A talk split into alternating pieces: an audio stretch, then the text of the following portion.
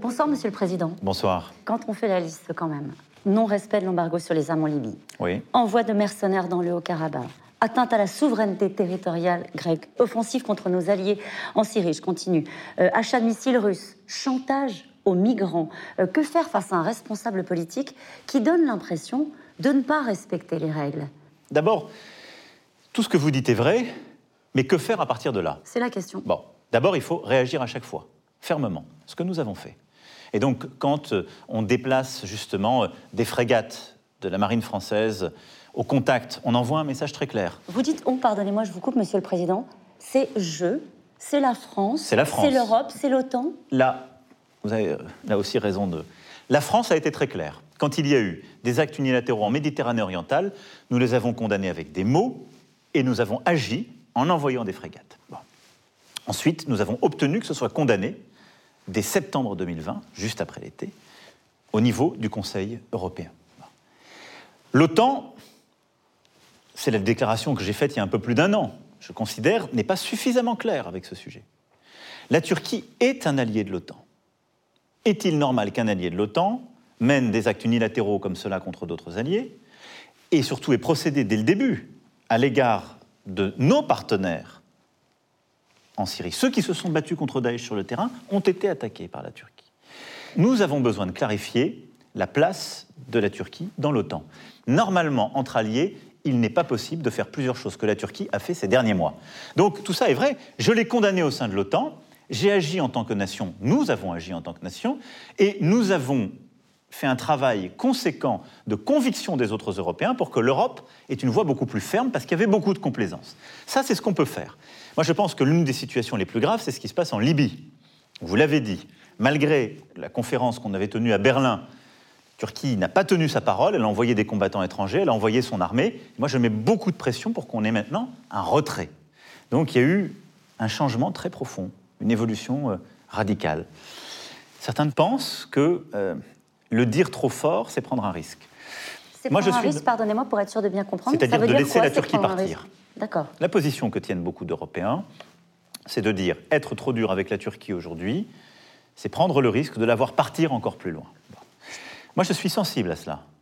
Parce que je pense que, je l'ai souvent dit, l'Union européenne, si elle veut la paix et bâtir une architecture de paix dans, dans notre plaque euh, européenne, si je puis dire, nous devons savoir avoir un dialogue dans la durée avec la Russie et la Turquie, qui sont les deux grandes puissances de cette région.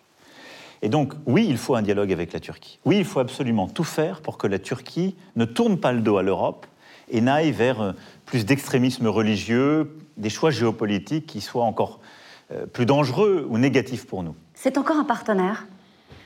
Vous C'est un partenaire. ce mot-là? Oui, c'est un partenaire sur des sujets sécuritaires. Quand il y a des individus dangereux venant de zone syrienne, c'est un partenaire sur les sujets de migration, parce que on peut dire ce qu'on veut, mais la Turquie aujourd'hui est le pays au monde qui a le plus de réfugiés venant de la zone syrienne. Même quand il fait du chantage aux migrants? D'abord, je reconnais les faits. C'est un fardeau. C'est une responsabilité. Ils l'ont prise. Ils ont 3 millions à peu près de réfugiés. Il faut qu'on se représente ce que ça veut dire. Et donc c'est un fait politique aussi. Moi, je n'ai jamais accepté le chantage. Il y a pu avoir plusieurs tentatives, mais en même temps, je ne peux pas nier qu'il y a une responsabilité et qu'ils jouent aussi leur rôle. Donc c'est un instrument de pression.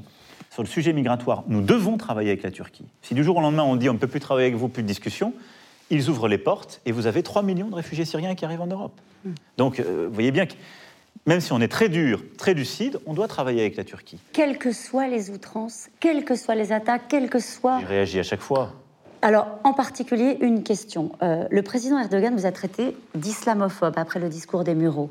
Euh, C'était une attaque euh, contre vous, mais aussi contre la France, contre le modèle français de la laïcité. Il a été relayé, ce message d'Erdogan, dans d'autres pays musulmans.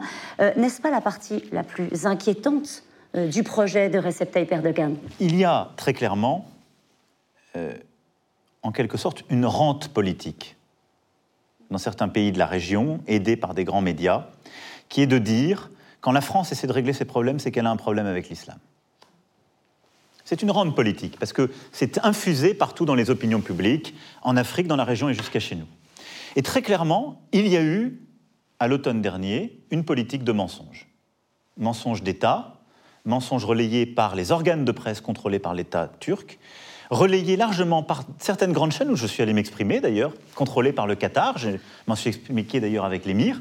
Et donc nous avons, la France a subi pendant plusieurs semaines une offensive en règle, politico-religieuse, menée par des pays de la région, relayée par des grands organes de presse, des organes d'influence qui irriguent dans tout le Maghreb, le Machrek, l'Afrique et en France. On m'a fait dire des choses que je n'ai jamais dites. Je soutiens les caricatures contre le prophète. Je n'ai jamais dit cette phrase. J'ai pas d'ailleurs à le dire. J'ai soutenu la liberté d'expression. Donc on a traduit de manière fausse, on a falsifié mon discours et on a présenté la France qui lutte et qui continuera de lutter contre les extrémismes qui la menacent et qui menacent l'Europe, comme un pays qui avait un problème avec l'islam. Je m'en suis expliqué, je m'en suis expliqué sur Al Jazeera, voulant rétablir euh, la vérité auprès des auditeurs, des téléspectateurs. Je m'en suis expliqué auprès du, auprès du président Erdogan en lui disant qu'il avait dû être victime de mauvaises traductions. Mais je ne suis dupe de rien et de ce projet, mais je n'y céderai rien. je pense que c'est très important que d'abord nos concitoyens soient au clair. On parle de systèmes où la presse n'est pas libre, on ne parle pas d'information mais de propagande, et où il y a une démarche claire, politico-religieuse, qui est d'affaiblir les principes des Lumières, c'est-à-dire ce que nous portons, la capacité à vivre ensemble dans une société où on ne croit pas la même chose, où on n'est pas d'accord sur beaucoup de choses, mais on se construit comme citoyen dans une relation à un universel qui, qui nous dépasse. Et une tentative d'ingérence, y compris sur le sol français Bien sûr, évidemment, en jouant sur l'opinion publique. Et il y aura des tentatives d'ingérence pour la prochaine élection. De la part des Turcs? Évidemment. C'est écrit. Et les, menaces ne sont pas voilées. Donc je pense qu'il faut qu'on soit très lucide. Moi, je, je considère que ça, c'est insoutenable. Après, moi, j'ai noté depuis le début d'année une volonté du président Erdogan de se réengager dans la relation, c'est ce que je lui ai dit tout à l'heure. Et donc je veux croire que c'est possible ce chemin. Mais je pense qu'on ne peut pas réengager quand il y a des ambiguïtés. Et je pense qu'en tout cas, je ne veux pas réengager une relation apaisée s'il y a derrière de telles manœuvres qui se poursuivent. Qui défient l'Europe plus que ça, je pense qu'il y a aussi une forme de défi à l'égard de l'histoire de la Turquie.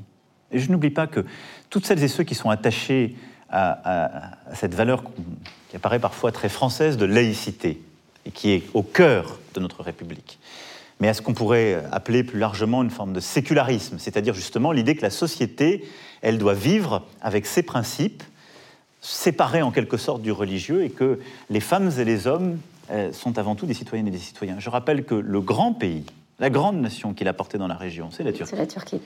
Et le, héros fondateur de cette Turquie moderne, c'est Atatürk, euh, qui, je le rappelle, est, l'idole du président Erdogan, en tout cas dans ses premiers pas. Je veux aussi me rappeler de cela et du message de paix, de tolérance que la Turquie a supporté. Et moi, je pense que la Turquie, elle sait encore porter cela. Je nourris cet espoir. C'est pour ça qu'il n'y a chez moi aucune animosité à l'égard de la Turquie et qu'il n'y a aucune, il y aura toujours un engagement très fort. Il y a un désaccord profond avec le président Erdogan sur ce qui nous sépare, et avec beaucoup de clarté et de respect pour ce qui me concerne. Mais il y aura toujours la volonté d'engager un pays, un peuple plus grand que le moment qu'il vit. Merci beaucoup, Monsieur le Président. Merci à vous.